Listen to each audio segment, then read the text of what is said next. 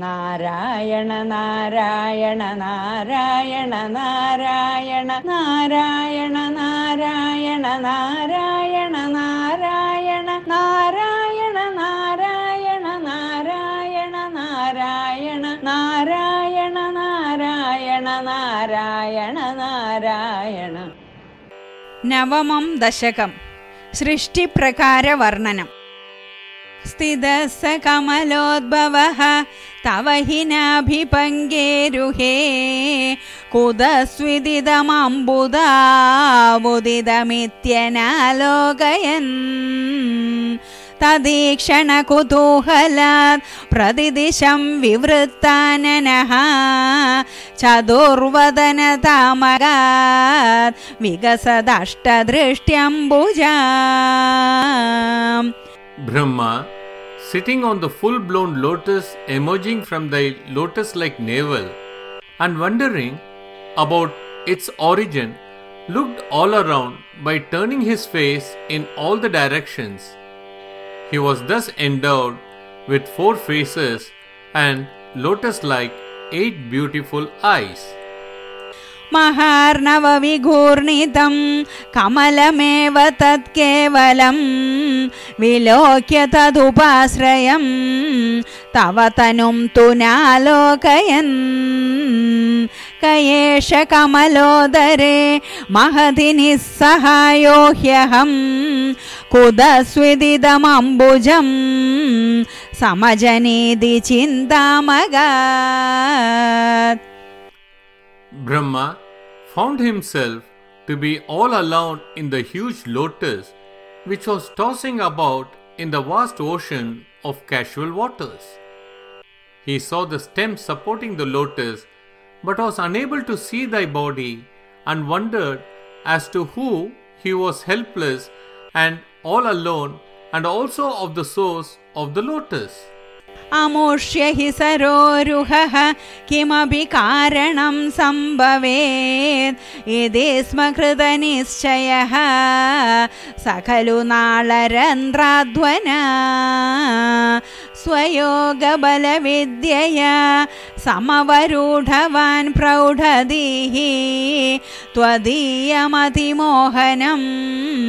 न तु कळेबरं दृष्टवान् Brahma, who was of mighty intellect, decided that there must definitely be some source of this lotus. Using his yogic power, he descended through the hollow of the lotus stem to look for the cause. He, however, could not see thy most enchanting form. ततः सकलनाळिका विवरमार्गगो मार्गयन् प्रयस्य शतवत्सरं किमपि नैव सन्दृष्टवान् निवृत्य कमलोदरे सुगनिषण्ण एकाग्रदीः समाधिबलमादधे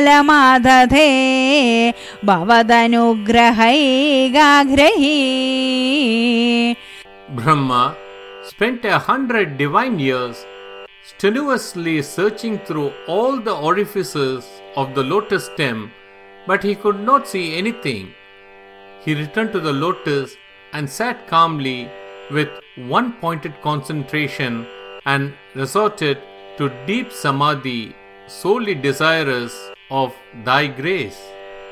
शतेन परिवत्सरर्दृढसमाधिबन्धोल्लसत् प्रबोधविशदीकृतः स खलु पद्मिनी सम्भवः।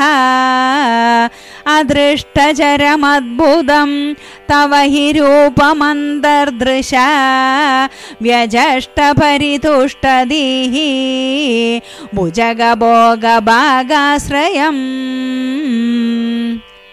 The lotus born Brahma was absorbed in undisturbed samadhi for a hundred divine years. The knowledge of reality then dawned on him. He then had the vision of thy wonderful form, which humans cannot easily see, resting on a part of Adishesha's body. So he was full of happiness and contentment. किरीडमकुडोलसत् कडकहारकेयूरयोग् मणिस्फुरितमेखलं सुपरिवेतपीताम्बरम् कलाय कुसुमप्रभं गळतलोलसत्कौस्तुभं वपुस्तदै भावये कमलजन्मने दर्शितम् O Lord, that divine form of thine, with the golden crown, with a brilliant blue complexion, like the beautiful Kalaya flower, with the shining Kaustubh jewel adorning thy neck, with shoulder ornaments and bracelets, and with studded golden waistband, and beautifully wearing a yellow silk garment, Pitambara. This, thy form, was revealed to the lotus born Brahma, on which I meditate. श्रुतिप्रकरदर्शित प्रचुरवैभव श्रीपते। हरे जय जय प्रभो। पदमुपैषिदिष्ट्यादृशोः कुरुष्वदियमाशु मे भुवननिर्मितौ कर्मठाम्। इति द्रुहिणवर्णित स्वगुणबं हि मा पाहि माम् O consort of Lakshmi, thy abundant glories have been sung in the Vedas. Hail, O all powerful Lord and remover of sorrows! It is my good fortune that thou have revealed thy sacred form to me. O Lord, make my intelligence capable of creating the world. Thou, whose innumerable excellences were thus praised by Brahma, please be merciful to protect me लभस्व भुवनत्र हि गृहाणमदनुग्रहं कुरु तपश्च भूयो विधे। भवत्वखिलसाधने मयि च भक्तिरत्युत्कडेत्युदीर्यगिरमादधा मुदितचेतसं वेदसम् O Brahma, may you be endowed with unending capability and expertise in the creation of the three worlds. May your devotion excel. Do penance again by which you will accomplish everything. So saying, thou made Brahma's mind immensely happy. शतं कृततपास्ततः स खलु दिव्यसंवत्सरान्। अवाप्य च तपोबलं मतिबलं च पूर्वादिकम्।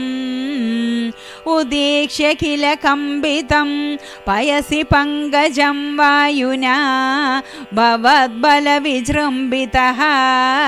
पवनपाथसी पीतवान् Brahma then did penance for another hundred divine years, by which he attained spiritual and mental powers even more than before.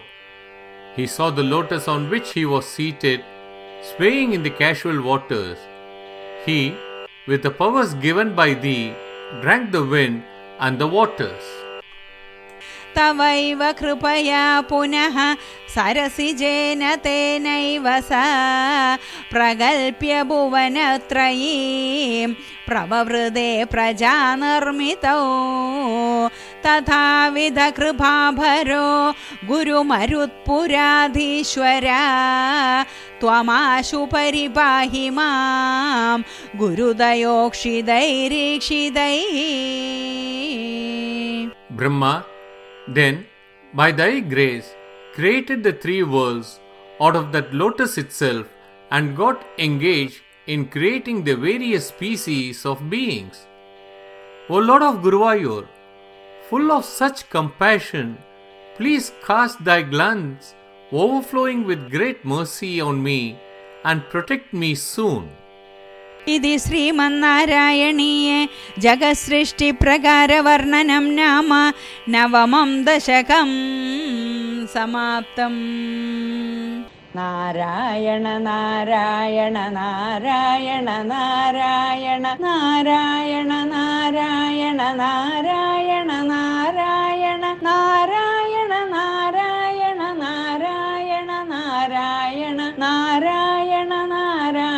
Narayana Narayana